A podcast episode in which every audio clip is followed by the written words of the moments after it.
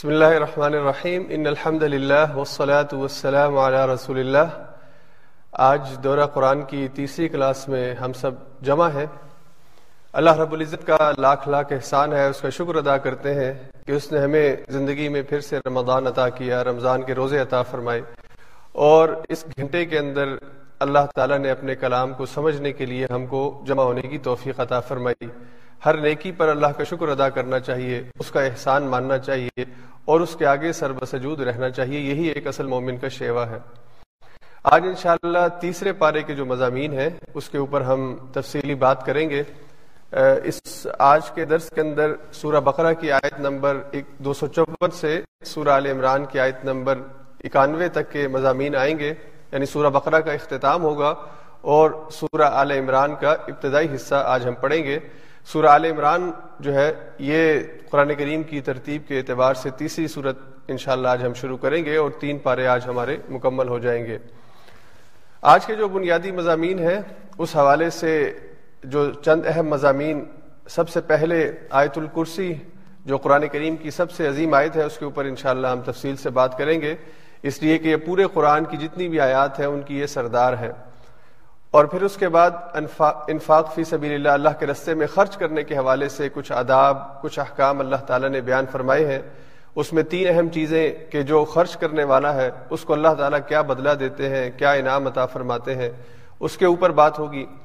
ظاہری اور خفیہ صدقہ یعنی صدقے کو ظاہر کر کے دینا یا چھپا کے دینا، اس کے اوپر تھوڑی سی گفتگو ہوگی۔ اور مستحق کی تلاش کے آپ نے اپنی زکوٰۃ یا اپنا جو بھی مال اللہ کے رستے میں خرچ کرنا ہے اس کے لیے مستحق فرد کی تلاش جو ہے، یہ کیسے ممکن ہے اور کیسے کرنی چاہیے، یا کون اس کا مستحق ہے، اس پر بات ہوگی۔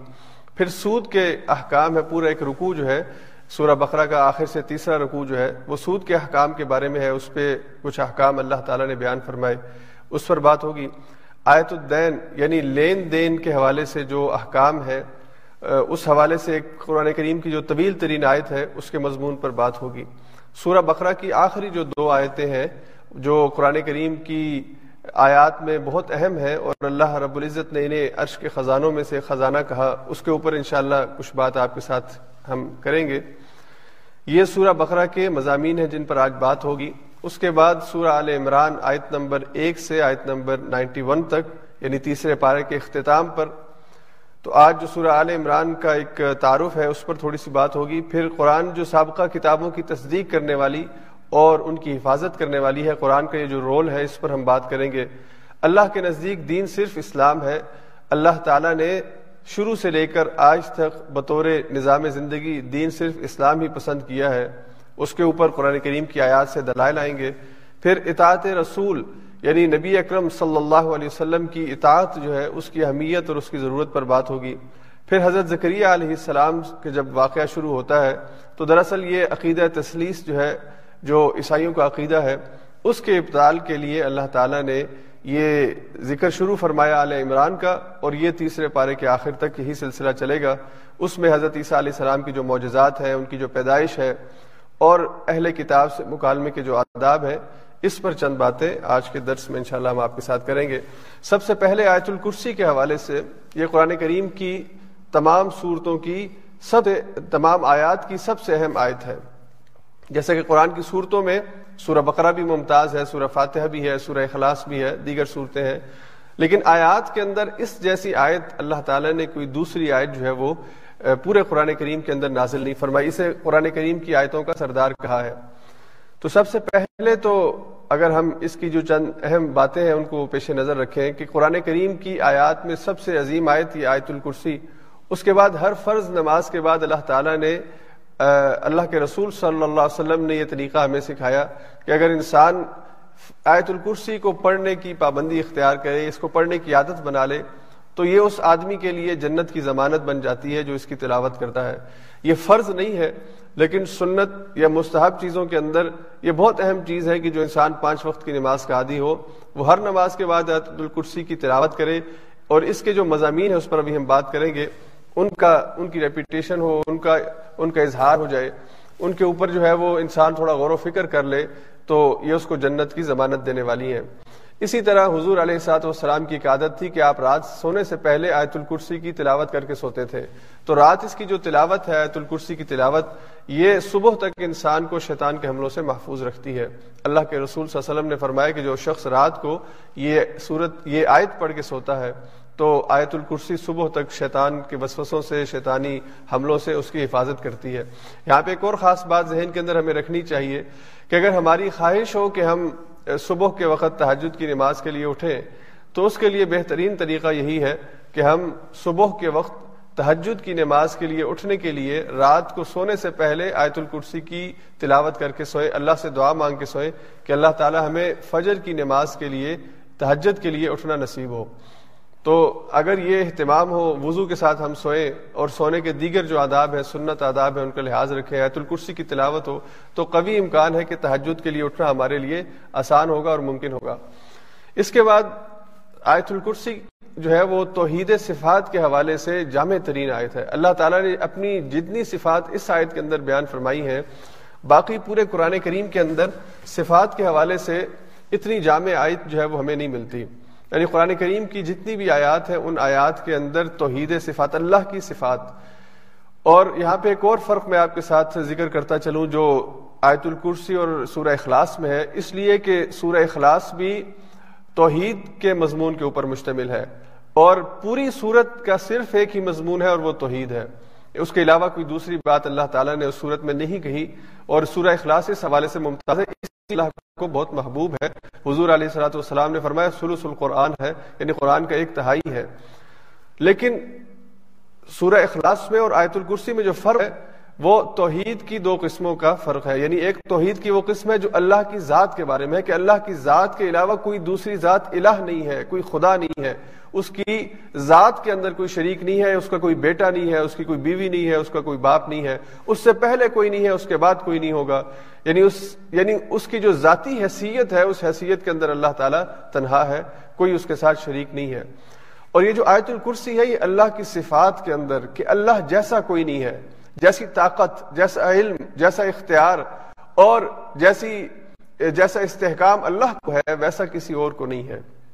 اس لیے دونوں کے اندر جو ہے نا سورہ اخلاص اور آیت الکرسی میں فرق ہم اس حوالے سے سمجھ سکتے ہیں کہ سورہ اخلاص تو ذات باری تعالیٰ کے بارے میں یعنی ان کی ذات کے بارے میں اور جو آیت الکرسی ہے، یہ اللہ کی صفات کے بارے میں بات کرتی ہے۔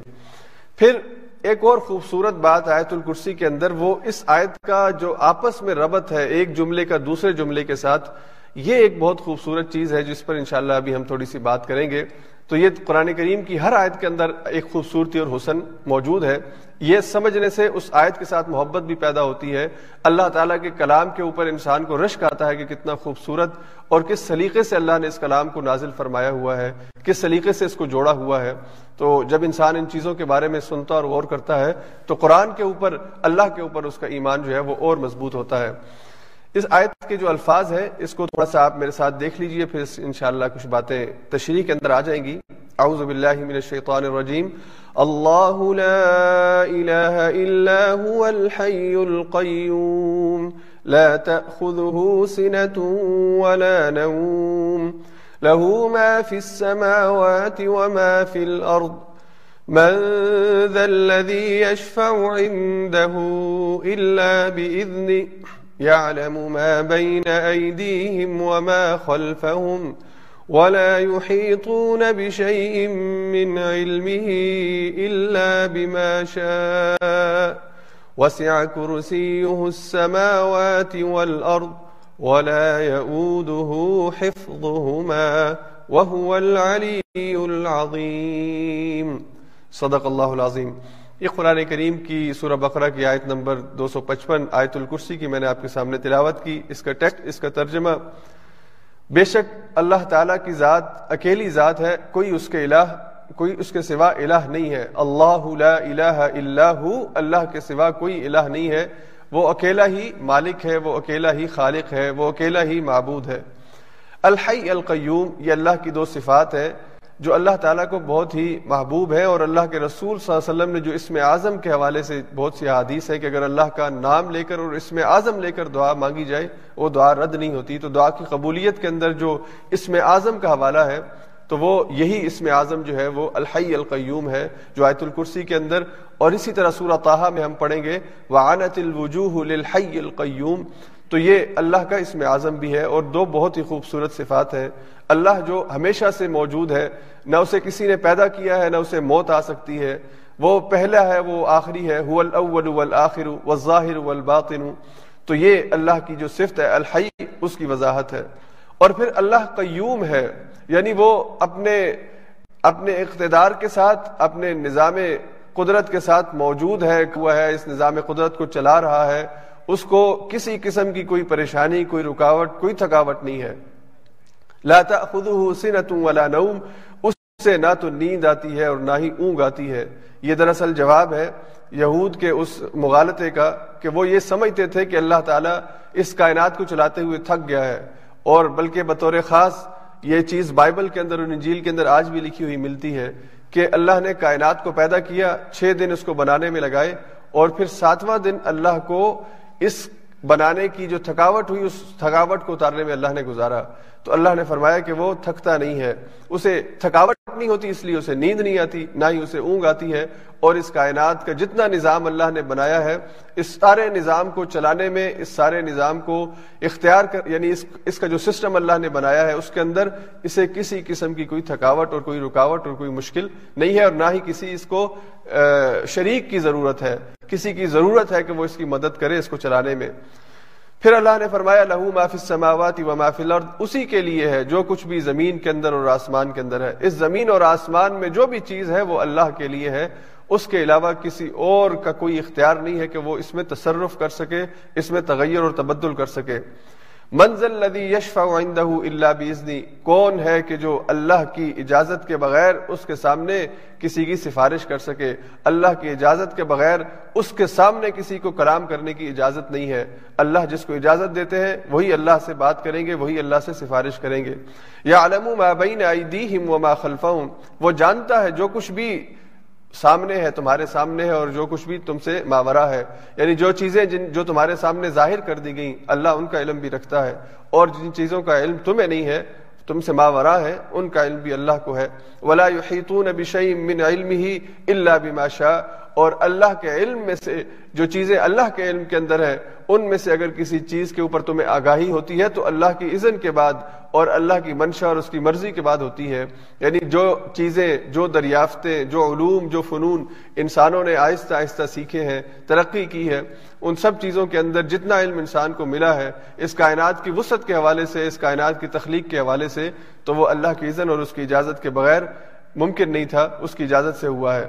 وسیع کرسی السماوات والارض، اس کی جو کرسی ہے، اس کا جو اقتدار ہے مستد اقتدار ہے وہ زمین اور آسمان کی وسعتوں پر محیط ہے۔ یعنی تم تصور نہیں کر سکتے کہ اللہ کی مستد اقتدار جو ہے، وہ کس قدر وسیع ہے۔ اللہ نے اسے کرسی سے تعبیر کیا، اس لیے کہ ہماری سمجھ میں بات کرسی سے آتی ہے کہ اقتدار یہ جو آدمی حکومت کرتا ہے، وہ کرسی پر برا جمان ہوتا ہے۔ تو اللہ نے فرمایا کہ اس کی کرسی ہاں اس کی کیفیت کا ہمیں علم نہیں ہے کہ اللہ کی کرسی کی کیفیت کیا ہے، اس کے تخت کی کیفیت کیا ہے، لیکن اس کا تخت موجود ہے۔ اس کی کرسی موجود ہے جس کے اوپر وہ اس پوری کائنات کا نظام جو ہے وہ چلا رہا ہے، اس کی نگرانی کر رہا ہے۔ ولا حفظ اور زمین اور آسمان کے نظام کو چلانے میں اسے کسی قسم کی کوئی تھکاوٹ نہیں ہوتی، کوئی اسے کسی قسم کی پریشانی نہیں ہوتی۔ وہ العلی العظیم اور وہ علی ہے، بلند و بالا ہے اور عظیم ہے، بہت ہی بزرگ و برتر ہے، بہت اونچی شان ہے اس کی۔ تو یہ اللہ کی صفات ہے جتنی بھی اس آیت کے اندر بیان ہوئی۔ تو اسے ہم نو یا دس جملوں کے اندر بعض مفسرین کہتے ہیں کہ یہ دس جملے ہیں اور بعض کہتے ہیں کہ نو ہے اگر ہم نو ہی کی بات لیں تو یہ آیت نو حصوں کے اندر یا نو جملوں کے اندر تقسیم ہو سکتی ہے یہ تقسیم کی جا سکتی ہے۔ سب سے پہلے جو آیت کا پہلا حصہ ہے، اللہ لا الہ الا الحی القیوم، اسے ہم دیکھتے ہیں۔ اور اس کے بعد ہے دوسرا، لا تأخذه سنة ولا نوم۔ اور اس کے بعد تیسرا جملہ ہے، لہو ما فی السماوات و ما فی الارض۔ اور چوتھا جملہ ہے منز الذی یشفع عنده الا باذنہ یہ چار جملے ایک سائٹ پر آتے ہیں۔ اور اس کے بعد، ولا يحيطون بشيء من علمه الا بما شاء۔ وسع كرسيه السماوات والارض ولا يؤوده حفظهما وهو العلي العظيم۔ تو اگر آپ اب یہ دیکھیں کہ چار جملے ایک طرف اور چار جملے ایک طرف اور درمیان میں جو نواں جملہ آتا ہے یا علم ما بین ایدیہم وما خلفہم، تو ان جملوں میں کیسا خوبصورت ربط اللہ نے رکھا ہے؟ اللہ لا الہ الا ہو، الحی القیوم۔ دو جو صفات اللہ نے، الحی القیوم، پہلے جملے میں بیان فرمائی اور آخری جملے میں اللہ نے، العلی العظیم۔ اللہ کی دیگر دو صفات آخری جملے میں۔ تو آیت کی ابتدا اور آیت کی انتہا ایک خوبصورت طریقے سے اللہ نے اس کو جوڑ کے رکھا ہے۔ پھر ہم دیکھتے ہیں، لا تأخذہ سنت ولا نوم یعنی اسے کوئی نیند نہیں ہے، کوئی اونگ نہیں ہے، اسے کوئی تھکاوٹ نہیں ہے۔ تو تھکاوٹ اور نیند کو اللہ نے وہاں پہ دوسرا جملہ اور یہاں پہ سیکنڈ لاسٹ جملہ، ولا یعودہ حفظہما، ان دونوں کو آپس میں کراس میچ کیا ہے۔ اور پھر تیسری آیت یہاں سے، تیسرا جملہ، لہو ما فی السماواتی و ما فی الارض، زمین اور آسمان میں جو کچھ ہے اسی کا ہے۔ اس کو اللہ نے دوسری طرف جو دوسرا ہمارا جوڑا بنتا ہے وسیع کرسی سماواتی ولرد اس کے ساتھ اس کو ملایا جا سکتا ہے۔ اور پھر جو چوتھا جملہ بنتا ہے منزل الذی یشف عندہ اللہ بزنی اللہ کی اجازت کے بغیر کون اس کے سامنے سفارش کر سکتا ہے؟ تو اسے ہم دوسری طرف جو پانچواں جملہ بنتا ہے، ولا يحيطون بشيء من علمه الا بما شاء۔ ان دونوں کا آپس میں ربط بنتا ہے۔ تو چار جملے اس طرف والے اور چار جملے اس طرف والے، یہ دونوں آپس میں یعنی یوں سمجھ لیجیے کہ انگلی کو انگلی میں ڈالا جائے تو ہاتھ کے اندر مضبوطی پیدا ہوتی ہے۔ آپ کسی چیز کو مضبوطی سے پکڑتے ہیں، ویسے ہی یہاں کے چار جملے اور وہاں کے چار جملے آپس میں مل کے اللہ کی صفات کو بہت خوبصورت اور احسن انداز میں ہمارے سامنے بیان فرماتے ہیں۔ اور جیسا کہ میں نے کہا کہ درمیان کا جو جملہ ہے، یہ یہ اللہ کے علم اور اللہ کی جو قدرت ہے اور اس کی طاقت ہے، اس حوالے سے یا علم ما بین ایدیہم و ما خلفہم۔ تو یہ اس حوالے سے آیت الکرسی کا جو ایک ایک نظم ہے، جو اس کی ترتیب ہے، وہ اس آیت کی خوبصورتی کو بھی واضح کرتی ہے اور اس آیت کا جو مضمون ہے، اس کو سمجھنے کے اندر بھی ہمیں آسانی ہوتی ہے، ہمیں یاد رکھنے میں آسانی ہوتی ہے، اگر ہم ان جوڑوں کو اپنے سامنے رکھیں۔ اس کے بعد اللہ تعالیٰ نے حضرت ابراہیم علیہ السلام کا ذکر فرمایا ہے اور دو حوالوں سے ذکر ہے، وہ مختصراً میں آپ سے ذکر کر دیتا ہوں کہ اللہ کی جو الہی الوحیت ہے اور اس کا جو رب ہونے کا جو کنسپٹ ہے، اس کو ابراہیم علیہ السلام نے کتنے خوبصورت انداز میں نمرود کے سامنے پیش کیا۔ جب اس نے یہ کہا کہ ابراہیم، تم کہتے ہو کہ تمہارا مالک جو ہے، وہ زندگی دیتا ہے، موت دیتا ہے، یحیی و یمیت، تو یہ تو کوئی مشکل بات نہیں ہے۔ میں بھی تمہارے سامنے کسی کو کسی کے بارے میں حکم دوں گا، وہ تمہیں یعنی اس کو قتل کرنے کا حکم دوں گا، اس کا اس کا قتل کر دیا جائے گا، اسے مار دیا جائے گا، اور جس کے بارے میں قتل کا فیصلہ ہو ہو چکا ہے، اسے میں رہا کرنے کا حکم دوں گا، وہ رہا کر دیا جائے گا۔ تو موت اور زندگی، یہ اللہ کے ہاتھ میں نہیں، یہ میرے ہاتھ میں ہے۔ تو ابراہیم علیہ السلام نے کہا کہ تیری عقل پہ افسوس ہے، تو نے اسے ایک بات کو اپنے انداز میں سمجھنے کی کوشش کی ہے۔ میرا رب تو وہ ہے کہ جو زندگی اور موت کا مالک بھی ہے اور جو سورج کو مشرق سے اور مغرب سے نکالنے کا مالک بھی ہے یہ میرا رب ہے جس نے یہ نظام بنایا کہ سورج مشرق سے نکلتا ہے۔ اگر تو رب کا دعوے دار ہے تو سورج کو ذرا مغرب سے نکال کے دکھا، پھر میں مانوں کہ تو بھی خدا ہے۔ یہ ممکن نہیں ہے، تو کر نہیں سکتا۔ تو فبو ہی تلدی کفر۔ اللہ فرماتے ہیں کہ یہ بات سن کے اس اس کا منہ جو ہے وہ کھلے کا کھلا رہ گیا۔ یعنی اس سے بات نہیں بن پائی اس کے بعد، ابراہیم کی دلیل کے بعد۔ تو اللہ کے کلام کے اندر اتنی حکمتیں پوشیدہ ہیں، اللہ کے وجود کے اوپر اتنے دلائل ہیں۔ کہ اگر انسان کسی ایسے شخص سے جو اللہ کے وجود کا انکار کرتا ہو، بات کرے، تو اسے دلائل کی کمی نہیں ہے اور ایسے عقلی دلائل اللہ نے دیے ہیں کہ انسان کی عقل جو ہے وہ ناز کرتی ہے ان دلائل کے اوپر۔ انسان اش اش کر اٹھتا ہے کہ اللہ نے کتنے خوبصورت انداز میں اپنے خالق ہونے، اپنے مالک ہونے، اپنے الہ ہونے کا تصور ہمیں دیا ہے۔ پھر دوسرا، حضرت ابراہیم علیہ السلام کا وہ واقعہ، جب انہوں نے اللہ سے زندگی اور موت کی حقیقت کے بارے میں جاننا چاہا، تو اللہ نے فرمایا کہ ابراہیم، یہ ہمارا یہ ہمارا کام ہے کہ ہم مردوں کو زندہ کرتے ہیں اور ہمارے اندر یہ طاقت ہے کہ ہم کر سکتے ہیں۔ ہاں ہم کیسے کرتے ہیں؟ یہ اس کا ایک اظہار جو ہے اللہ نے فرمایا کہ چار پرندے لے لو۔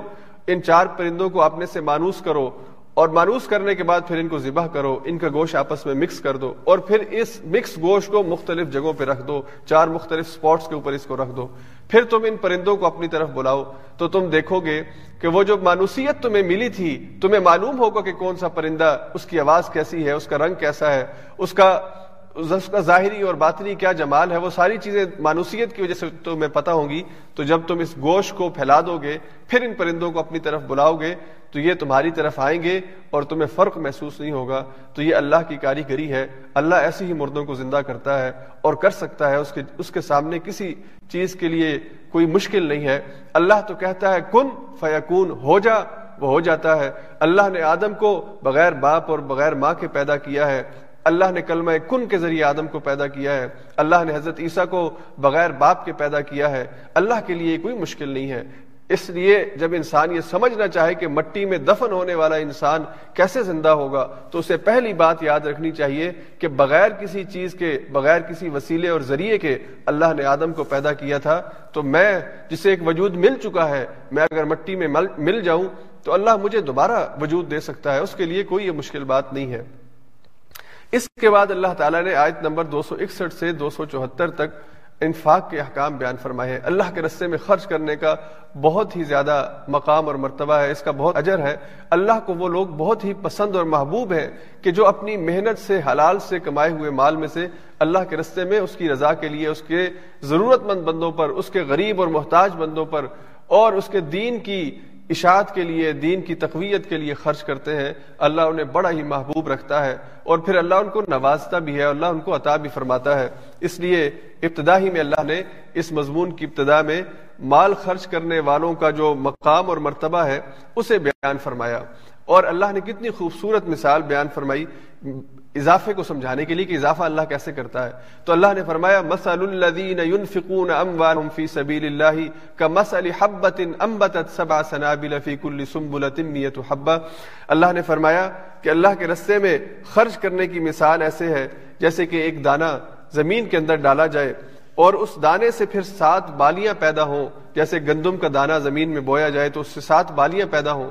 اور پھر ہر بالی کے اندر سو دانے ہوں یعنی ایک دانے سے سات سو دانے تک کا سفر ہم اپنی آنکھ اور اپنے مشاہدے کے ساتھ سمجھ سکتے ہیں، کر سکتے ہیں، اور دنیا میں ایسا ہوتا ہے۔ تو اللہ نے فرمایا کہ ایسے ہی جو ایک کروڑ ایک روپیہ، ایک ڈالر اللہ کے رستے میں دیا جاتا ہے، اللہ اس کو سات سو میں تبدیل کرتے ہیں۔ اللہ کے لیے کوئی مشکل نہیں ہے۔ تو یہ جو اللہ کے رستے میں مال خرچ کرتے ہیں، ان کے مال کے اندر برکت پیدا ہوتی ہے اور اس برکت کی کوئی انتہا نہیں ہے۔ اور اس کے بعد اللہ نے ایک دوسرا طریقہ، دوسرا ادب ہمیں سکھایا اس حوالے سے کہ جو لوگ خرچ کرتے ہیں، انہیں احسان کر کے دوسرے پر اپنی نیکی کو جتلا کر، احسان کر کے ضائع نہیں کرنا چاہیے۔ جو لوگ ایسا کرتے ہیں، وہ اللہ کی رحمت سے دور ہوتے ہیں۔ اللہ انہیں دیکھنا گوارا نہیں کرتے، اللہ ان سے بات کرنا گوارا نہیں کرتے۔ اللہ ان کی حاجتوں کو پورا کرنا پسند نہیں کرتے۔ اس کی اپنی ایک مشیت کے تحت وہ ایک جو بھی رزق اس نے کسی کا لکھا ہے، وہ اس کو ملے گا۔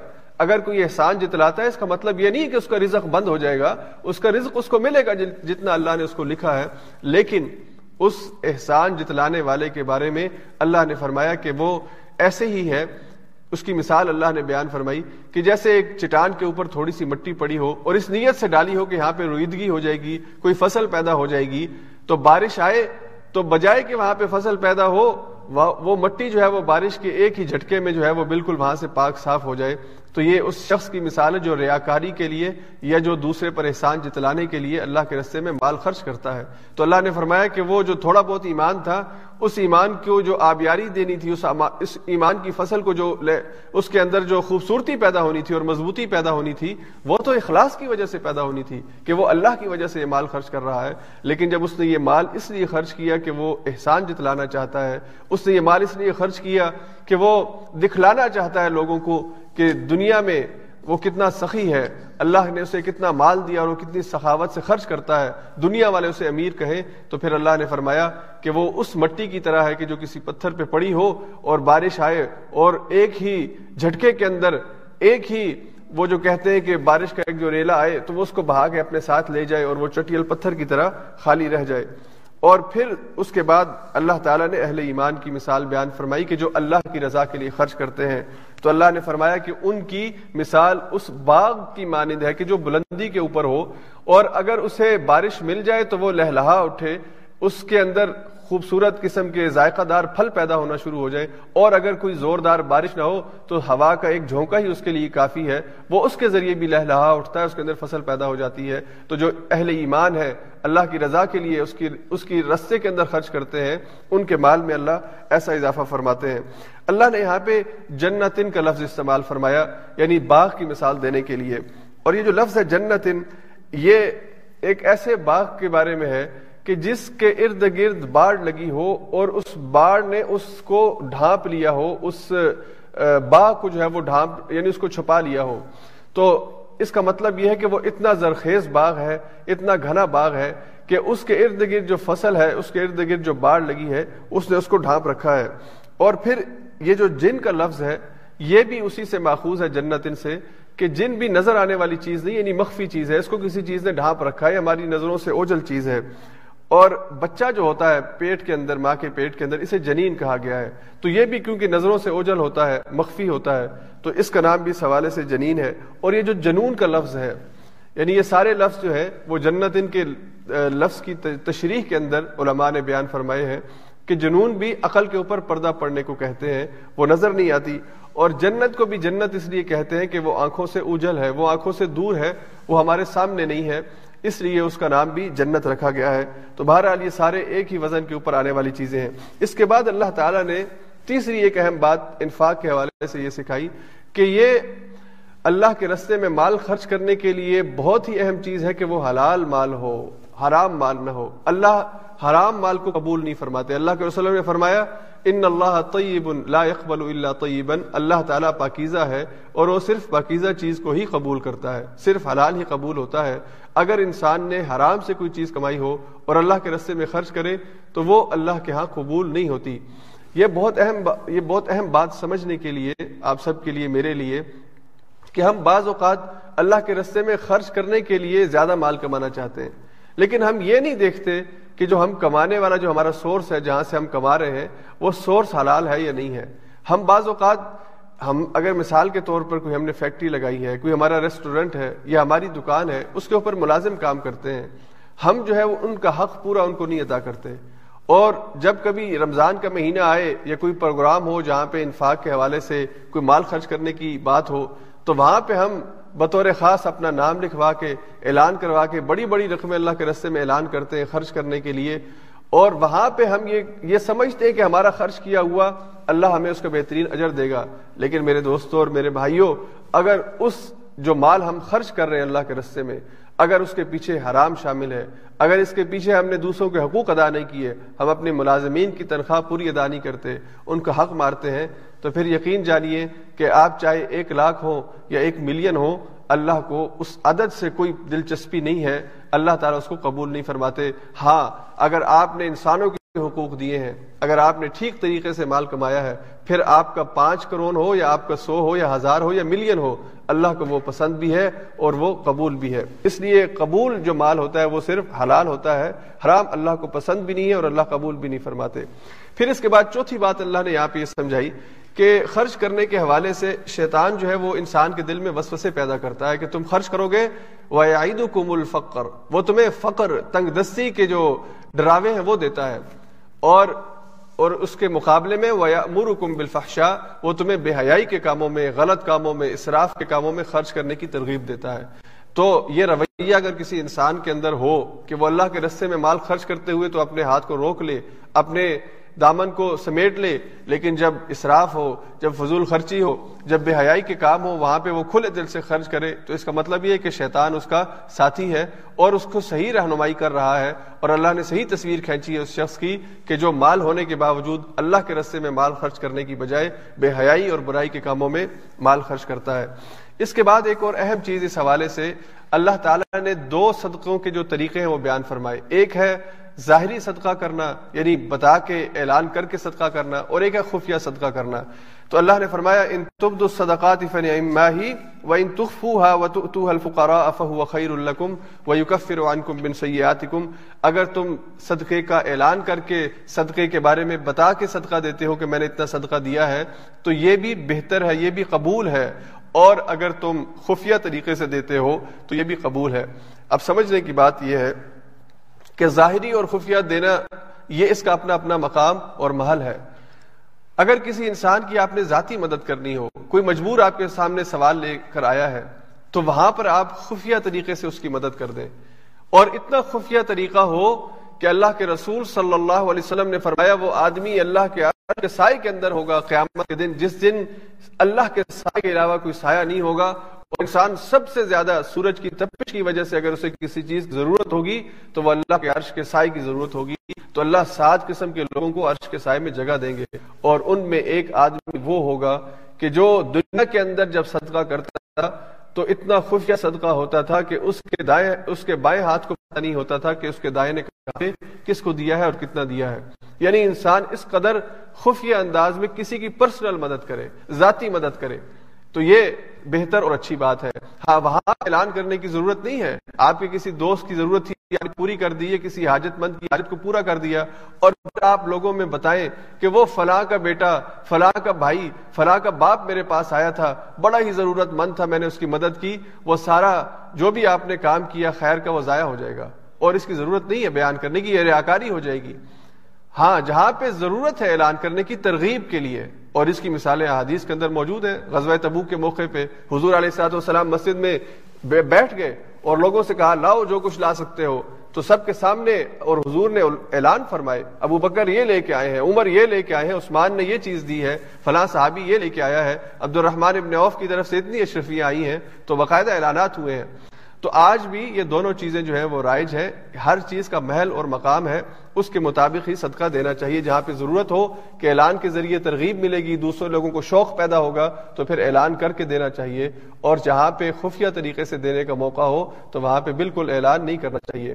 اور چھٹی چیز اس حوالے سے سمجھنے کی یہ ہے کہ مستحق کی جو پہچان ہے، کہ جو آدمی ضرورت مند ہے، اس کی جو پہچان ہے، یہ ہماری ذمہ داری ہے۔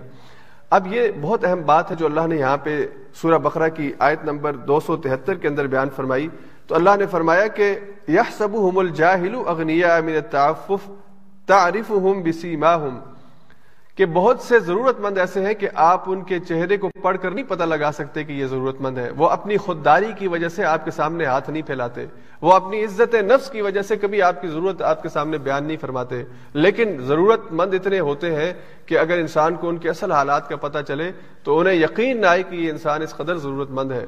تو اس کا مطلب یہ ہے کہ اپنے جاننے والوں کی، اپنے رشتہ داروں کی خبر گیری رکھنی چاہیے۔ ان کے حالات سے آگاہی ہونی چاہیے۔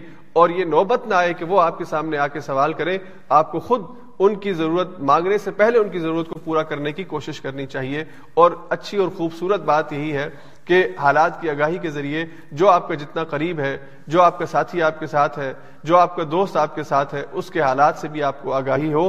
اور اگر آپ خود نہیں مدد کر سکتے، اس کی، جو اس کی ضرورت ہے، تو کسی کے ذریعے کہلوا کے، کسی کو بتا کے کہ فلاں آدمی ضرورت مند ہے، لیکن وہ اپنی ضرورت کسی سے کہتا نہیں ہے، اس لیے کسی خفیہ طریقے سے اس کی ضرورت کو پورا کر دیں اس کی مدد کر دیں اللہ تعالیٰ نے فرمایا کہ ایسے مستحق کی پہچان، یہ ہم کی، ہماری ذمہ داری ہے کہ ہم صدقہ دیتے ہوئے پہچان کر دیں۔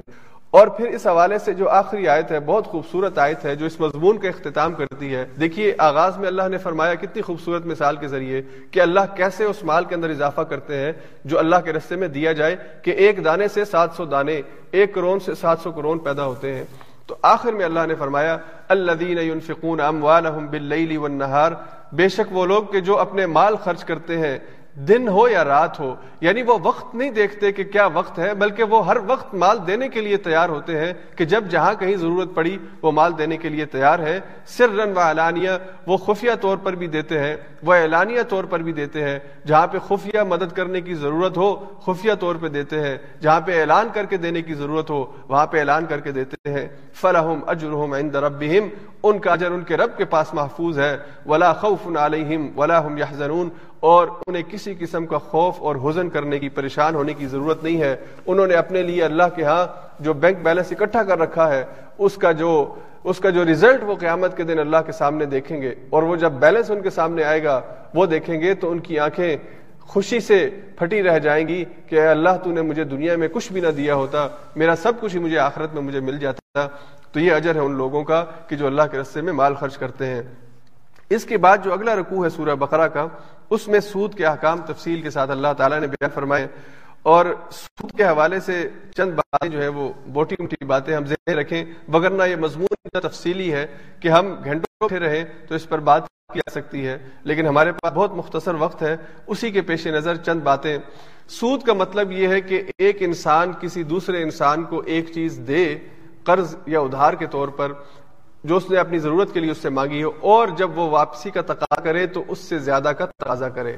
حضور علیہ والسلام نے اس حوالے سے یہ بات ارشاد فرمائی کہ اگر تم اور حضور نے چھ چیزیں، جو وزنی چیزیں، جو وزن ہو سکتا ہے یا جن کی پیمائش ہو سکتی ہے، ان کی مثال دے کے فرمایا کہ اگر یہ چیزیں برابر برابر یدن بیدن ہو اور جتنی دی ہے اتنی واپس لی جائے تب تو جائز ہے، لیکن اگر اس میں کمی بیشی کر دی جائے تو پھر یہ سود ہو جاتا ہے۔ اور اسی حوالے سے پھر سود کی دو قسمیں بنتی ہیں۔ ایک سود ان چیزوں میں کہ جو وزنی چیزیں یا کیلی چیزیں جن کی پیمائش ہوتی ہے، جو جن کا وزن ہوتا ہے، اس کو رب الفضل کہا گیا ہے۔ اور دوسرا ربن نسیہ کہ چیزیں یعنی جو پیسہ ادھار دیا جائے اور ادھار کے اگینسٹ جو ہے وہ انسان اس زائد کا تقاضا کرے۔ مثال کے طور پر جو آدمی کسی سے سوال کرے کہ مجھے ضرورت ہے آج پانچ ہزار کرون کی، تو دینے والا اس کو پانچ ہزار کرون دے، لیکن واپسی کا اس سے تقاضا کرے کہ میں نے دیے تو پانچ ہزار ہے لیکن میں واپس ایک سال کے بعد چھ ہزار لوں گا، میرے پیسے کی ویلیو کم ہو جائے گی۔ اس لیے میں اپنی ویلیو برقرار رہنا چاہتا ہوں۔ پیسہ مجھے اتنا ہی ملے جتنا میں دے رہا ہوں۔ لیکن مارکیٹ میں جو انفلیشن ہوتی ہے، پیسے کی ویلیو کم ہوتی ہے، اس وجہ سے آپ مجھے جو ہے وہ چھ ہزار واپس کریں گے۔ تو یہ سود ہوتا ہے اور اسے ریبن کہا گیا ہے۔ حضور علیہ سات وسلم کے زمانے میں ریبل فضل، ریبن دیا یعنی جو پیسے ادھار دیے جاتے تھے، اس کے اوپر جو سود لیا جاتا اور جو چیزیں کمی بیشی کر کے لی جاتی تھی، اس کے اوپر جو سود لیا جاتا تھا۔ دونوں موجود تھے۔ دونوں کی حرمت آئی ہے۔ ہمارے ہاں آج یہ غلط بات ہے جو لوگ کہتے ہیں کہ جو آدمی بینک سے پیسہ لیتا ہے کاروبار کرنے کے لیے، وہ سود نہیں ہوتا، وہ تجارت کے لیے پیسہ لیتا ہے۔ ایسی بے وقوفانہ بات ہے کہ آدمی بینک سے قرض کے اوپر پیسے لیتا ہے اور اسے یہ کہتے ہیں کہ بینک کے ساتھ جو ہے وہ کاروبار کر رہا ہے۔ کاروبار، تجارت اللہ نے یہاں پہ فرمایا ہے کہ سود اور تجارت میں فرق ہے۔ حل اللہ البیع وحرم الربا۔ اللہ نے حلال کیا ہے بے کو، تجارت کو، اور اللہ نے حرام کیا ہے ربا کو، سود کو۔ تو یہ کیسے ہو سکتا ہے کہ آپ ایک چیز کو، جسے اللہ نے سود کہا ہو، آپ اسے تجارت کہیں، اسے حلال کہیں، یہ ممکن نہیں ہے۔ یہ اللہ کی آیات کی غلط تشریح ہے۔ اس لیے آج کے دور کے اندر بھی بینک آپ کو، آپ کے کاروبار کے اندر، آپ کے جو بھی آپ کا پروجیکٹ ہے، جو بھی کاروبار ہے، اس میں آپ کے ساتھ شیئر نہیں کرتا. بینک آپ کو ادھار دیتا ہے. اور بینک کو اس سے کوئی غرض نہیں ہے کہ آپ کا جو تجارت ہے، آپ کا جو کاروبار ہے، اس کے اندر اضافہ ہوتا ہے یا کمی ہوتی ہے، آپ کا مال بڑھتا ہے یا کم ہوتا ہے، اس نے اپنی ایک اسسمنٹ کر کے کہ اس آدمی کے اندر پوٹینشیل ہے کاروبار کرنے کا، یہ کر سکتا ہے، وہ آپ کو پیسے دے دیتا ہے. بینک کا انٹرسٹ یہ ہے کہ اس نے ہر مہینے آپ سے اس پیسے کے اوپر جو اس نے آپ کو دیا ہے ایکسٹرا پیسے واپس لینے ہیں۔ اصل بھی واپس لے گا اور اصل کے ساتھ جو زائد ہے، جو شرح سود اس نے آپ کے ساتھ طے کیا ہے، وہ واپس لینا ہے۔ تو بینک دیا ہوا پیسہ، یہ سود ہوتا ہے۔ یہ کسی صورت بھی جو ہے، یہ تجارت نہیں۔ ہاں بینک اگر یہ کہے کہ آپ یہ پانچ ملین کا پروجیکٹ شروع کر رہے ہیں، کاروبار شروع کر رہے ہیں، یہ بلڈنگز بنا رہے ہیں، میں آپ کے ساتھ انویسٹ کرتا ہوں۔ میں آپ کے ساتھ شریک بنتا ہوں۔ آپ کام کریں اور اس کا جو پروفٹ ہوگا، وہ ہم ہاف ہاف کر لیں گے۔ تو اگر وہ اچھی قیمت آ جائے اور زیادہ پیسے ملے تب بھی پروفٹ ہاف ہو جائے اور اگر خدا نخواستہ نقصان ہو جائے تو بینک اسے قبول کرنے کے لیے بھی تیار ہو جائے، پھر وہ کاروبار میں شریک ہے، پھر یہ حلال تجارت ہے۔ لیکن یہ کوئی تجارت نہیں ہوتی، یہ کوئی حلال طریقہ نہیں ہوتا کہ کسی انسان سے ادھار پیسے لیے جائیں، یا کسی ادارے سے ادھار پیسے لیے جائیں۔ اس شرط کے ساتھ کہ جتنے آپ لے رہے ہیں اسے زائد آپ واپس کریں گے۔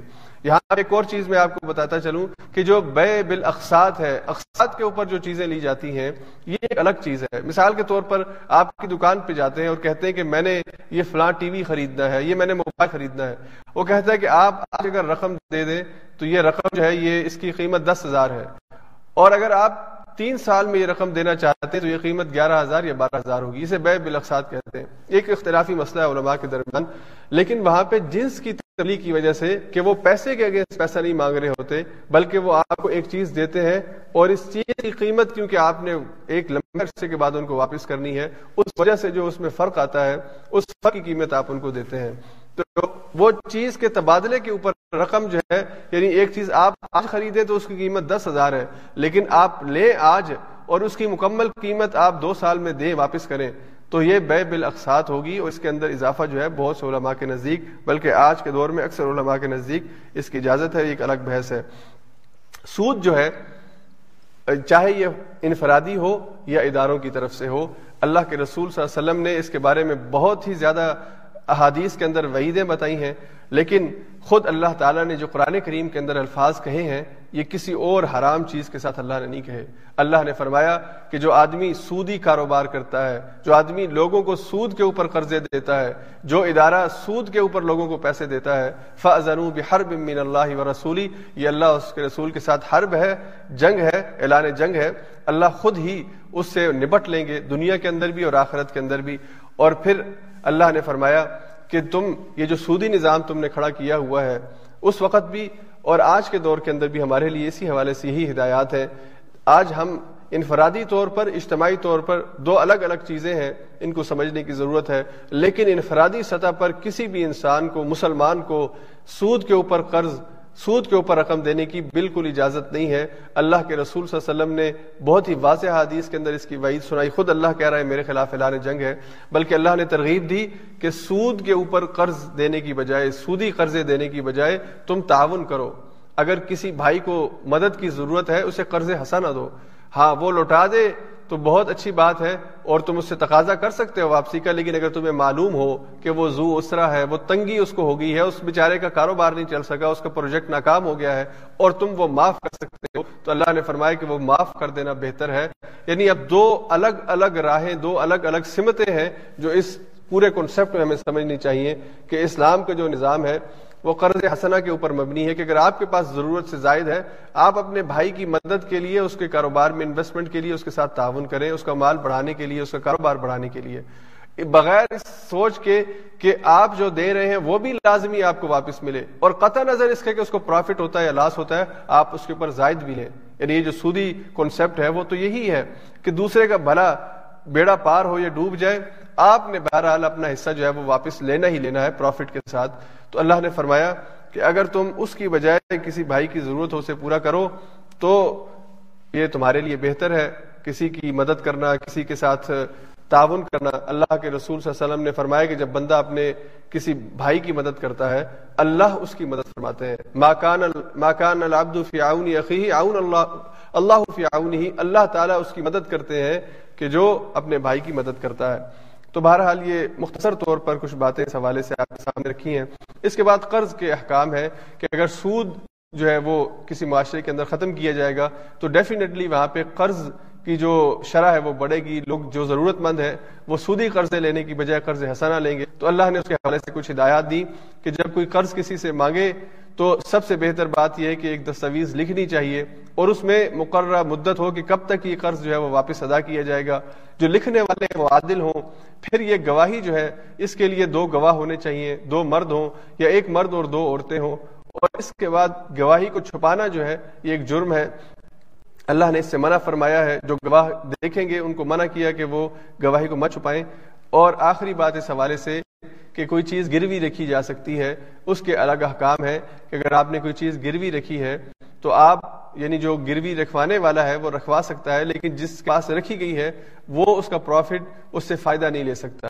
تو اس حوالے سے الگ احکام ہے یہاں پہ ایک جو نقطہ ہے، یہ ایک مرد اور دو عورتوں کی گواہی والا، یہ ایک ایسا موضوع ہے کہ جو پہلے دن سے آج تک علماء کے درمیان بھی اس پر ڈیبیٹ ہو رہی ہے، عوام کے درمیان بھی۔ اس کو پہلی بات تو یہ سمجھنی چاہیے کہ یہ ایک خاص اسی پس منظر کے اندر اللہ تعالیٰ نے بیان فرمایا کہ یہاں پہ کسی دستاویز کو لکھتے ہوئے، کوئی اکانومی سے متعلق دستاویز لکھتے ہوئے، کوئی لین دین کی دستاویز لکھتے ہوئے جہاں پر دو فریق ہوں تو دو گواہ ہونے چاہیے۔ اور یہ گواہ جو ہے، اگر مرد ہوں تو دو کافی ہیں، اور اگر دو مرد نہ ہوں تو ایک مرد اور دو خاتون یا دو عورتیں جو ہے وہ گواہ بنے اس سے عمومی اصول نہیں نکلتا کہ ہر جگہ پر ایک مرد اور دو عورتوں کا اصول چلے گا۔ یہ صرف اسی ایک آیت کے اندر اور اس پس منظر کے اندر اللہ نے بیان فرمایا ہے۔ اس کے بعد علماء کی ایک ایک یعنی لمبی طویل بحث ہے اس کے اوپر کہ آیا کہ اس کو ہم کہاں کہاں پہ امپلیمنٹ کریں گے۔ لیکن شریعت نے شریعت اسلامیہ نے خود حضور علیہ صاحب والسلام کی حدیث کے اندر، آپ کی زندگی کے اندر، قرآن کریم میں اس ایک جگہ کے علاوہ کسی اور جگہ اصولی بات اس حوالے سے نہیں آئی کہ ہر جگہ عورت کی گواہی جو ہے، وہ دو عورتیں اور ایک برابر ہوگی۔ یعنی مثال کے طور پہ اگر چاند دیکھنے کی گواہی ہے، تو جس طرح ایک مرد چاند دیکھتا ہے، ویسی ایک عورت بھی چاند دیکھتی ہے۔ دونوں کی گواہی معتبر ہوتی ہے۔ اسی طرح اگر زنا کی جو گواہیاں ہیں، اس کے اندر مرد اور عورت کی تفریق نہیں ہے۔ اور دیگر باقی جگہوں کے اوپر بھی۔ تو یہ اس حوالے سے اگر حکمتن بات سمجھنے کی بات کی جائے، تو ایک مفسر نے بہت خوبصورت بات لکھی۔ انہوں نے کہا کہ جو لین دین کے معاملے ہیں، اس میں بعض دفعہ کیونکہ نازک معاملات ہوتے ہیں، تو کسی عورت کو پریشرائز کر کے اس سے غلط گواہی لی جا سکتی ہے۔ اور ایسا عموماً ہوتا بھی ہے۔ ہماری عدالتوں کا، اگر انسان عدالتوں کو چکر لگائے تو عورت کو مجبور کیا جا سکتا ہے، عورت کو دبایا، ڈرایا اور دھمکایا جا سکتا ہے۔ مرد کی بنسبت زیادہ عنصر عورت کے اندر خوف کا ہے، موجود ہے۔ تو اس سے بچنے کے لیے اللہ نے فرمایا، اور یہ علت یہاں پہ اللہ نے خود قرآن کے اندر بھی بیان فرمائی کہ اگر دو اس وجہ سے کہ اگر ایک کو بھولنے کا امکان ہو، ایک بھول جائے فتح ذکر رہدا الخرا تو دوسری اسے یاد کروا دے۔ یعنی دوسرے کی سپورٹ ہوگی پہلی عورت کو کہ اگر وہ خدا نخواستہ اس کو کوئی ڈرائے، دھمکائے، تو دوسری عورت جس نے وہ گواہی سنی تھی یا وہ گواہی اس وقت موجود تھی، وہ اس کی گواہی دے گی اور معاملہ عدالت کے اندر صحیح انداز میں آگے چل سکے گا۔ اس کے بعد سورہ بقرہ کی آخری دو آیات ہیں۔ یہ دو آیات بھی اللہ تعالیٰ کی عظیم آیات میں سے، قرآن کریم کی عظیم آیات میں سے ہیں۔ اللہ کے رسول صلی اللہ علیہ وسلم نے فرمایا کہ یہ جو دو آخری آیات ہیں، اگر انسان رات کو ان کی تلاوت کر کے سوتا ہے، یہ اس کے لیے کافی ہوتی ہیں۔ یعنی اس کی حفاظت کے لیے اور اس کی، اللہ تعالیٰ کے، اللہ تعالیٰ کی طرف سے ایک جو حفاظتی انتظام ہے، وہ اس کے لیے ہو جاتا ہے۔ اس کے لیے کافی ہو جاتی ہیں، اس کے لیے نور اور روشنی بن جاتی ہیں۔ اسی طرح حضور علیہ سات والسلام سے ایک حدیث مروی ہے صحیح مسلم کے اندر کہ ایک فرشتہ حضور علیہ السلاۃ والسلام کے پاس یہ خوشخبری لے کر آیا۔ غالباً یہ بات پہلے دن بھی میں نے آپ کے ساتھ شیئر کی تھی کہ اللہ نے عرش کے خزانوں میں سے آپ کو ایک خزانہ عطا فرمایا ہے۔ اور وہ یہ دو آخری آیات ہیں جو اللہ نے آپ کو عطا فرمائی ہے اور فرمایا کہ اللہ نے اس جیسی کوئی بھی آیت آپ سے پہلے کسی نبی کو عطا نہیں فرمائی۔ یعنی یہ اتنی عظیم آیتیں ہیں، اتنی خوبصورت آیتیں ہیں۔ ان کے مضمون کے اندر بھی جب ہم ان کو پڑھیں تو ہمیں سمجھ میں آتا ہے کہ ان کی جو عظمت ہے وہ کس وجہ سے۔ اسی طرح سے ایک اور بات ان دو آیات کے حوالے سے کہ اللہ کے رسول صلی اللہ علیہ وسلم کا جو ایمان ہے، یہ جو پہلی آیت ہے، آمن الرسول بما انزل الیہ من ربہ والمؤمنون، تو اللہ نے حضور علیہ سات والسلام کے ایمان کا تذکرہ فرمایا کہ رسول ایمان لاتے ہیں، جو کچھ ان کی طرف نازل کیا گیا، اور مومن بھی جو ہے وہ ایمان لاتے ہیں اس کے اوپر کے جو کچھ۔ تو یہاں پر مومنین کو اور رسول اللہ صلی اللہ علیہ وسلم کے ایمان کو ایک اس حوالے سے ایک انداز میں بیان فرمایا اور پھر آگے ایمان کی جزیات کا ذکر کیا کہ کل آمن باللہ و ملائکتہ و کتبہ و رسولی لا نفرق بین احد من رسولی تمام کے تمام اللہ پر ایمان لاتے ہیں، اس کے فرشتوں پر ایمان لاتے ہیں، اس کی کتابوں پر ایمان لاتے ہیں، اس کے رسولوں پر ایمان لاتے ہیں۔ اور لا نفرق بین احد من رسولی ہم اس کے رسولوں میں کسی کے درمیان تفریق نہیں کرتے کہ اس نبی کو ہم مانتے ہیں اس کا انکار کرتے ہیں۔ اور اللہ نے فرمایا، سورہ چھٹے پارے میں یہ بات آئے گی، سورہ نساء میں، کہ جو آدمی یہ کہے کہ میں فلاں رسول کو مانتا ہوں اور فلاں کا انکار کرتا ہوں، رسولوں کے درمیان خود ہی انتخاب کرے، وہ مومن نہیں ہے۔ بلکہ اللہ نے فرمایا کہ وہ پکا کافر ہے جو رسولوں میں کسی کا انتخاب کر دے، کسی کو مان لے اور کسی کا انکار کر دے۔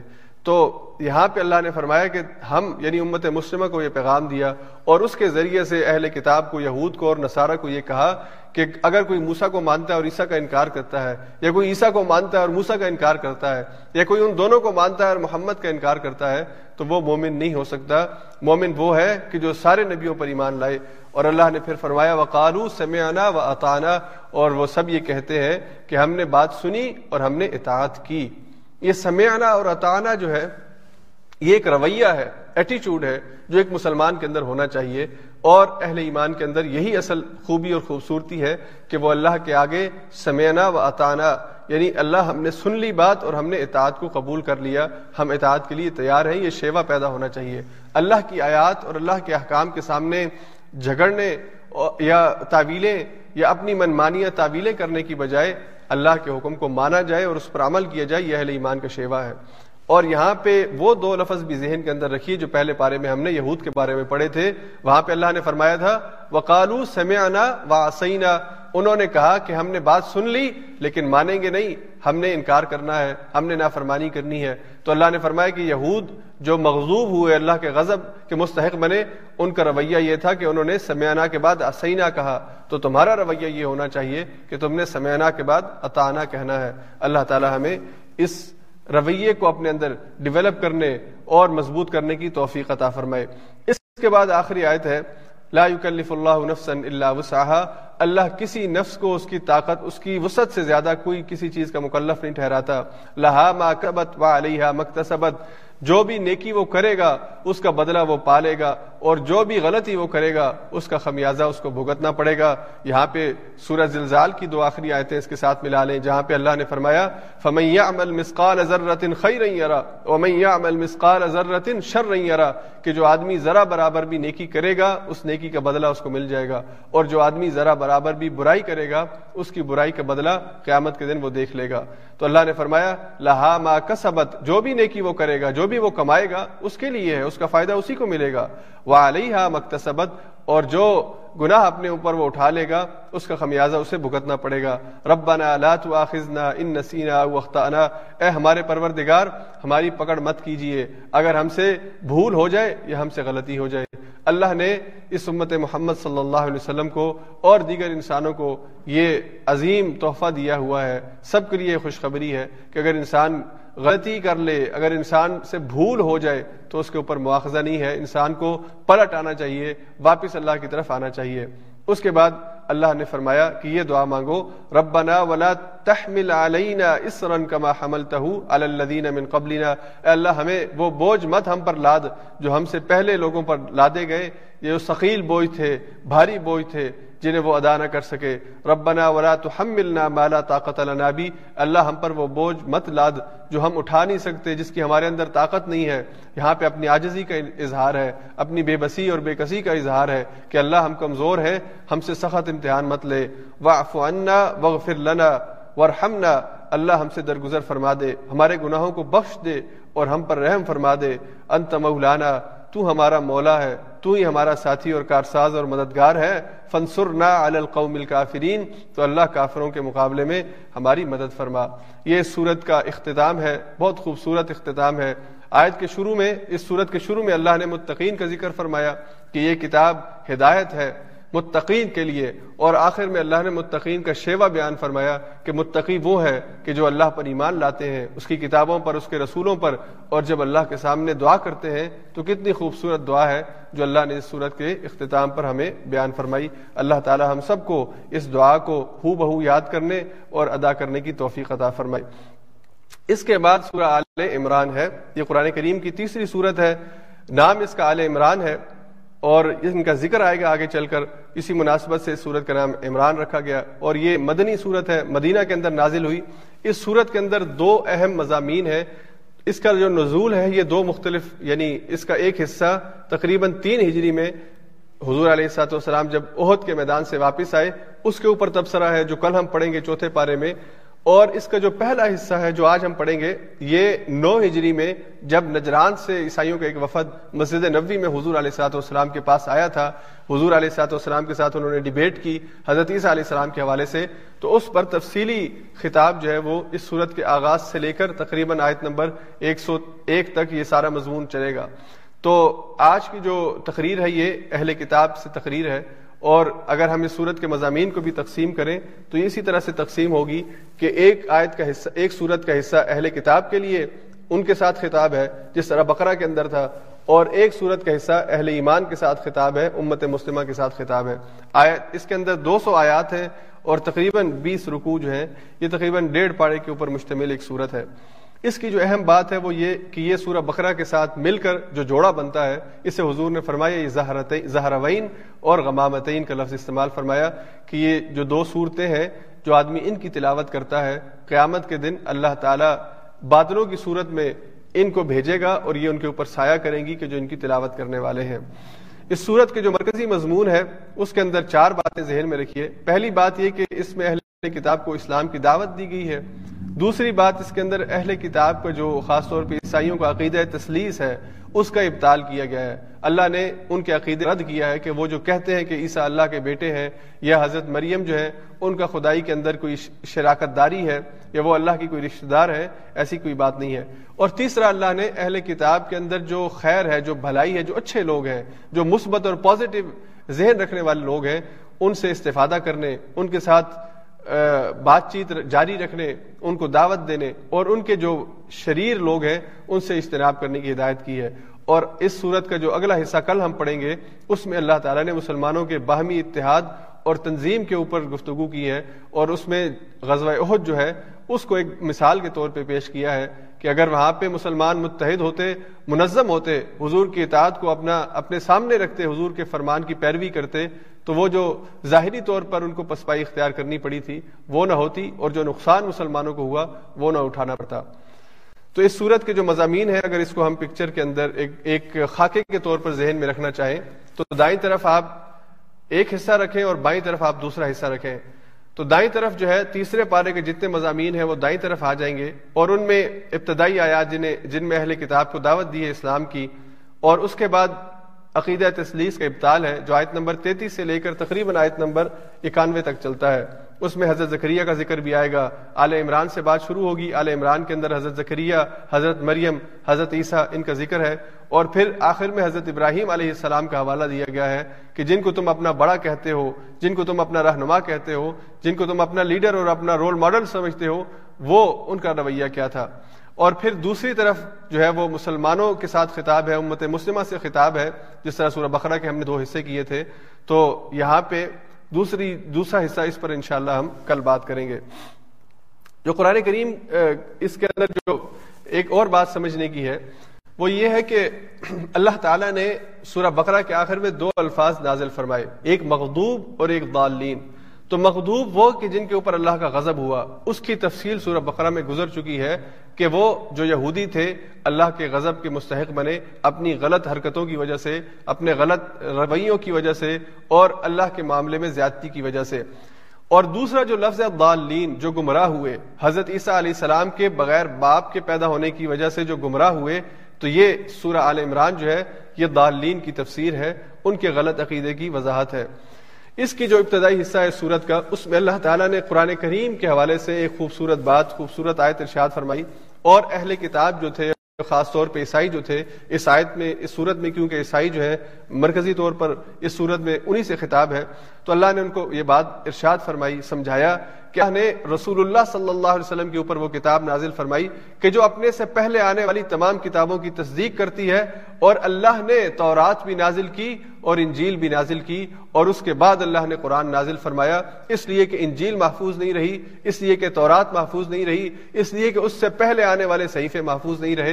تو اللہ نے قرآن کو نازل فرمایا، جو مہیمن ہے، نگران ہے، محافظ ہے، اپنے سے پہلے آنے والی تمام آسمانی کتابوں کی حفاظت کرتا ہے۔ تو یہ قرآن کی صرف اور پھر اس سے اگلی آیت میں اللہ نے فرمایا کہ قرآن کے اندر محکم آیات بھی ہیں، متشابہات بھی ہیں۔ اس میں اتنی واضح آیتیں، اتنی واضح نشانیاں ہیں کہ کوئی ہدایت لینا چاہے، اللہ کے بارے میں معلومات لینا چاہے اور سیدھے اور پکے اور ٹھیک رستے کے اوپر چلنا چاہے تو کوئی مشکل نہیں ہے۔ اور اللہ نے فرمایا اس کے اندر متشابہات بھی ہیں۔ اس کے اندر کچھ ایسی آیات بھی ہیں کہ اگر انسان ان بھول بھلائیوں میں گم ہونا چاہے اور بھٹکنا چاہے تو وہ اس کو ہدایت سے دور لے جاتی ہیں۔ جیسا کہ پہلے پارے میں ہم نے پڑھا تھا کہ اللہ تعالیٰ جب مچھر کی مثال بیان کرتے ہیں تو مشرقین نے کہا کہ یہ کیا بات ہوئی؟ اللہ کے کلام میں اتنا چھوٹا جانور، اتنا چھوٹا جو یہ چیز ہے، مچھر اس کا ذکر ہے۔ تو اللہ نے فرمایا، اللہ کو اس بات سے حیا نہیں آتی کہ وہ مچھر یا اس سے چھوٹی چیز کا ذکر کرے۔ اللہ تو اس کے ذریعے سے سمجھانا چاہتا ہے، بتانا چاہتا ہے، بات کو واضح کرنا چاہتا ہے۔ ہاں اہل ایمان اس کے ذریعے سے ہدایت پائیں گے۔ اور جس کے اندر، جس کے دل کے اندر ٹیڑھ ہے کجی ہے، جو غلط رستے پہ چلنا چاہتا ہے، وہ اس سے ہدایت نہیں پا سکتا۔ تو قرآن کریم کا یہ جو محکم اور متشابہات ہے، دونوں آیات اللہ تعالیٰ نے اس کے اندر نازل فرمائی۔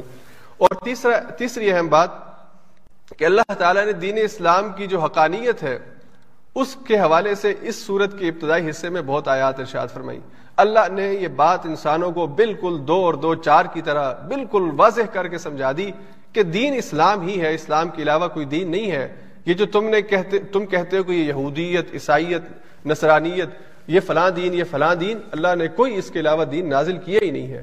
اللہ نے فرمایا سورت آل عمران کی آیت نمبر انیس میں، ان الدین عند اللہ الاسلام دین صرف اور صرف اللہ کے نزدیک اسلام ہے۔ حضرت آدم کا دین بھی اسلام تھا، حضرت ابراہیم کا دین بھی اسلام ہے، حضرت نوح کا دین بھی اسلام تھا، حضرت موسا کا دین بھی اسلام تھا، حضرت عیسیٰ کا دین بھی اسلام تھا اور حضرت محمد مصطفیٰ، احمد مشتبہ صلی اللہ علیہ وسلم بھی اسی اسلام کی دعوت لے کر آئے تھے۔ اور پھر اللہ نے اس کو مختلف انداز میں اس صورت میں بیان فرمایا۔ تو عیسائیوں سے کہا کہ جو حضرت عیسیٰ کے حواری تھے، قال الحواری یون نحن انصار اللہ، وہ جو حواری تھے حضرت عیسیٰ کے سچے پیروکار اور مخلص ساتھی تھے، جن کو ہم حضرت عیسیٰ کے صحابہ کہہ سکتے ہیں انہوں نے کیا کہا تھا؟ انہوں نے کہا، نحن انصار اللہ، ہم اللہ کے مددگار ہیں۔ اللہ کے مشن کو پورا کرنے میں، حضرت عیسیٰ جو دعوت لے کے آئے ہیں، اس دعوت کو انسانوں تک پھیلانے میں ہم ان کے ساتھ ثابت قدم ہیں، کھڑے ہیں۔ آمنا باللہ، ہم اللہ پر ایمان لاتے ہیں۔ وشحد بھی انا مسلمون، اور ہم گواہی دیتے ہیں کہ ہم مسلم ہیں۔ اور پھر اسی طرح، ما کان ابراہیم یہودی ولا نصرانی ولا کن کان حنیف مسلمہ اللہ نے حضرت ابراہیم کے بارے میں بھی یہ وضاحت کی کہ ابراہیم نہ تو یہودی تھے نہ ہی نصرانی تھے، بلکہ وہ تو حنیف تھے، وہ تو یکسو ہو کر بالکل ہر حوالے سے اپنے ذہن کو ہر غلط رستے سے پاک اور صاف کر کے یکسو ہو کے دین اسلام کے اوپر عمل پیرا تھے اور ان کو اللہ نے حنیف کہا ہے۔ تو حضرت ابراہیم علیہ السلام، جن کے تقریباً ایک ہزار سال، دو ہزار سال کے بعد، یا ایک ہزار ہاں ایک ہزار سال تقریباً یہ ٹائم بنتا ہے، حضرت موسا اور حضرت ابراہیم کے درمیان۔ اس کے بعد حضرت موسا آئے ہیں تو یہودیت جو ہے، اس کا تعارف تب ہونا شروع ہوا ہے۔ لوگوں نے حضرت موسا کے جانے کے بعد یعنی دین موسوی کو جو اسلام تھا، یہودیت میں تبدیل کر دیا۔ اور ان کے دو ہزار سال کے بعد، حضرت موسا کے دو ہزار سال کے بعد، حضرت عیسیٰ آئے ہیں کہ جن کو پھر بعد میں لوگوں نے عیسائیت کہنا شروع کر دیا۔ تو اللہ نے فرمایا کہ یہ یہودی اور نصرانی جو ہے ابراہیم نہیں تھے، وہ بلکہ وہ مسلم تھے۔ اور پھر اللہ نے ایک اور خوبصورت انداز میں یہ بات سمجھائی، اسلام کے حوالے سے کہ اللہ کے نزدیک دین اسلام ہے۔ اللہ نے فرمایا، آیت نمبر تراسی میں، وَلَهُ أَسْلَمَ مَن فِي السَّمَاوَاتِ وَالْأَرْضِ طَوْعًا وَكَرْهًا۔ اللہ کے سامنے زمین اور آسمان کی ہر چیز سر تسلیم خم کیے ہوئے ہے یعنی اس نے اسلام قبول کیا ہوا ہے تغوان اور کرہن۔ اللہ کے حکم کے آگے کسی کی چلتی نہیں ہے۔ اللہ کے حکم کے آگے کائنات کی ہر چیز سر بسجود ہے اور اللہ نے جس کا جو طریقہ اور جو رستہ منتخب کر دیا ہے، وہ اس کے اوپر چلے جا رہا ہے۔ تو کائنات کی ہر چیز مسلمان ہو چکی ہے۔ صرف انسان کو اختیار دیا ہے کہ وہ اپنی مرضی سے غلط یا ٹھیک کا انتخاب کرے۔ اور پھر اللہ نے آیت نمبر چوراسی میں فرمایا لان فرق بین احد منہم، کہ سابقہ نبیوں کا ذکر کر کے فرمایا، قولوا آمنا باللہ وما انزل علینا وما انزل علی ابراہیم و اسماعیل و اسحاق و یعقوب، سب کا ذکر فرمایا، اور آخر میں فرمایا کہ اہل ایمان، تمہارا شیوا یہ ہونا چاہیے، تمہیں یہ بات کہنی چاہیے کہ لا نفرق بین احد منہم، ہم کسی کے درمیان تفریق نہیں کرتے۔ ہم موسا کو بھی ابراہیم، ہم موسا کو بھی عیسیٰ کو بھی، ابراہیم کو بھی، آدم اور نوح علیہ السلاۃ والسلام، سب کو اللہ کا نبی مانتے ہیں۔ ونحن له مسلمون، اور ہم اسی کے سامنے سر تسلیم خم کیے ہوئے ہیں۔ ہمارا نام اللہ نے مسلمان رکھا ہے، اور یہی ہماری شناخت ہے۔ اور پھر آخر میں، اس پارے کے آخر میں اللہ نے فرمایا، وَمَن يَبْتَغِ غَيْرَ الْإِسْلَامِ دِينًا فَلَن يُقْبَلَ مِنْ وَهُوَ فِي الْآخِرَةِ مِنَ الْخَاسِرِينَ۔ اللہ تعالی اسلام کے علاوہ کسی اور دین کو بطور نظام زندگی، بطور مذہب قبول نہیں کرتے۔ صرف دین اسلام ہی اللہ کے لیے قابل قبول ہے اور کوئی دین اللہ کے لیے قابل قبول نہیں ہو سکتا۔ تو یہ اسلام کی حقانیت کے دلائل ہیں جو آپ اس صورت کی مختلف آیات کے اندر جن کو میں نے یہاں پہ جمع کیا ہے، آپ کے سامنے ان کو آپ علیحدہ علیحدہ کر کے پڑھیں گے تو یہ مضمون مزید خوبصورت انداز میں آپ کے سامنے واضح ہوتا چلا جائے گا۔ اس کے بعد اللہ تعالیٰ نے عقیدہ تسلیم کا ابتال کیا ہے۔ اس میں جو مین ٹاپکس ہیں اس پوری تقریر کے اندر، یہ آیت نمبر تینتیس سے لے کر سورت کے آخر تک یہ مضمون چلے گا۔ اور یہی مضمون آگے دیگر آیات میں بھی آئے گا۔ ہم چھٹے پارے میں بھی پڑھیں گے۔ اس کے بعد پھر آگے نویں پارے کے اندر اور پھر آگے سورہ مریم پوری جو ہے، پھر اس حوالے سے انشاءاللہ ہم تفصیل کے ساتھ بات کریں گے۔ تو آج اختصار کے ساتھ تھوڑی سی بات آپ کے سامنے میں رکھ دیتا ہوں۔ آل عمران کا اللہ نے ذکر فرمایا اور عمران تاریخ میں دو گزرے ہیں۔ ایک حضرت موسا اور ہارون کے والد کا نام عمران تھا اور ایک حضرت مریم علیہ السلام کے جو نانا تھے، ان کا نام اللہ عمران جو ہے وہ ذکر ہوا ہے۔ سوری، حضرت عیسیٰ علیہ السلام کے جو نانا ہے ان کا نام عمران ہے۔ تو یہ آ عمران ہے جن کا ذکر اللہ نے یہاں پہ فرمایا۔ اور اس کے ساتھ اللہ نے آل آدم یعنی آدم علیہ السلام، نوح علیہ السلام اور ابراہیم علیہ السلام کے خاندان کا ذکر فرمایا اور فرمایا کہ اللہ نے ان کو منتخب کیا اور جہان والوں میں ان کو اللہ نے فضیلت دی۔ حضرت آدم کو کہ وہ پہلے انسان تھے، اللہ نے خود ان میں روح پھونکی تھی۔ وہ نفق روح ہی اس وجہ سے اللہ نے ان کو مقام اور مرتبہ دیا۔ اللہ نے ان کو مسجود ملائک بنایا۔ پھر نوح علیہ السلام کو تذکرہ کہ وہ ساڑھے نو سو سال تک انسانوں کو ہدایت کا پیغام دیتے رہے، اللہ کے دین کی طرف بلاتے رہے۔ اللہ نے ان کی شان بیان فرمائی۔ اور پھر ابراہیم علیہ السلام کا کہ ان کے بعد ان کی نسل میں سے نبی آیا، ان کی نسل سے باہر نبی نہیں آیا۔ تو اللہ نے فرمایا کہ اللہ نے سب کو عزت والا مقام عطا فرمایا۔ تینوں خاندانوں کا ذکر کیا۔ پھر اس کے بعد حضرت زکریہ کا ذکر آتا ہے کہ جو آل عمران کے، آل عمران میں سے ہے اور دراصل یہ حضرت مریم علیہ السلام کے خالو ہیں۔ حضرت عیسیٰ علیہ السلام کی جو والدہ ہے حضرت مریم، ان کی والدہ نے اللہ سے نظر مانی تھی یعنی عمران کی جو بیوی ہیں۔ اس قالت امرات عمران، ربی انی نظر تو معافی بطنی محررا، فتقبل منی ان کا انتسمی العلیم۔ اللہ تعالیٰ، میں اپنے پیٹ میں جو ہے، اسے تیرے سپورٹ کرتی ہوں۔ یہ تیرے دین کی دعوت کے لیے وقف ہے۔ تو مجھے جو بھی اولاد عطا ہوگی، یہ تیرے دین کے لیے وقف ہوگی۔ تو جب وہ بچہ پیدا ہوا، تو وہ بچی تھی، بچہ نہیں تھا یعنی مریم تھی۔ تو ان کو پھر اسی نظر کی وجہ سے جو نظر مانی تھی اور نظر کا مطلب یہ کہ جب اللہ سے آپ کوئی بات طے کر لیں ایگریمنٹ کر لیں کہ اللہ تو مجھے فلاں چیز عطا کر دے، تو میں یہ کروں گا، میں اتنا صدقہ کروں گا، میں اتنے روزے رکھوں گا، میں اتنی نمازیں پڑھوں گا، تو پھر وہ نظر پوری کرنی چاہیے۔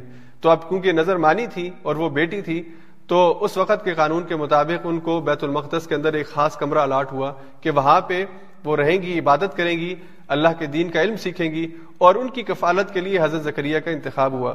تو حضرت زکریہ جب وہاں پہ آتے، دیکھتے کہ مریم علیہ السلام جو ہے وہ اللہ کی عبادت میں مشغول ہوتی ہیں اور ان کے پاس بے موسمی پھل کہ جو اس وقت ملنا ممکن نہیں ہوتے یعنی گرمیوں میں سردیوں کے پھل اور سردیوں میں گرمیوں کے پھل، یہ ایک طرح سے اسے ہم کرامت کہتے ہیں، جو خر کی عادت ہے، جو عمومی طور پر ممکن نہیں تھا۔ آج کے دور میں تو سٹوریج کی وجہ سے یا جو آپ سمجھ لیں آرٹیفیشل پلانٹس لگائے جاتے ہیں، ان کے نتیجے میں ہم بے موسمی پھل یا سبزیاں پیدا کرتے ہیں۔ اس وقت یہ تصور نہیں تھا، یہ ممکن نہیں تھا۔ تو حضرت ذکریہ نے پوچھا، یہ کہاں سے آتا ہے؟ کیونکہ آپ کو کھانے فراہم کرنا میری ذمہ داری ہے، آپ کی ضرورت پورا کرنا میری ذمہ داری ہے۔ تو مریم علیہ السلام نے بہت خوبصورت جواب دیا کہ یہ میری رب کی طرف سے میرے لیے انعام ہے۔ یہ وہ، میں اس کے لیے، اس کے سامنے سر بسجود ہوں، میرے کھانے پینے کا انتظام وہ کرتا ہے۔ تو وہاں پہ مریم زکریہ کے دل میں خواہش پیدا ہوئی، آپ کی اولاد نہیں تھی اور عمر زیادہ ہو چکی تھی۔ تو اللہ سے دعا فرمائی، اے اللہ حبلی ملت ان کا ضروریت طیبہ۔ اے اللہ، مجھے اولاد عطا فرما۔ تو جو بے اولاد ہے جب وہ اولاد کے لیے دعا مانگتے ہیں کہ جن کی شادی نہیں ہوئی اور وہ اولاد کے لیے دعا مانگتے ہیں، ان کو بطور خاص اولاد صالحہ مانگنی چاہیے۔ ضروریتاً طیبہ۔ حضرت زکریہ نے فرمایا کہ مجھے طیبہ، پاکیزہ اور اچھی اور نیک اولاد عطا فرما۔ تو اللہ نے اس کے جواب میں یحییٰ عطا فرمایا۔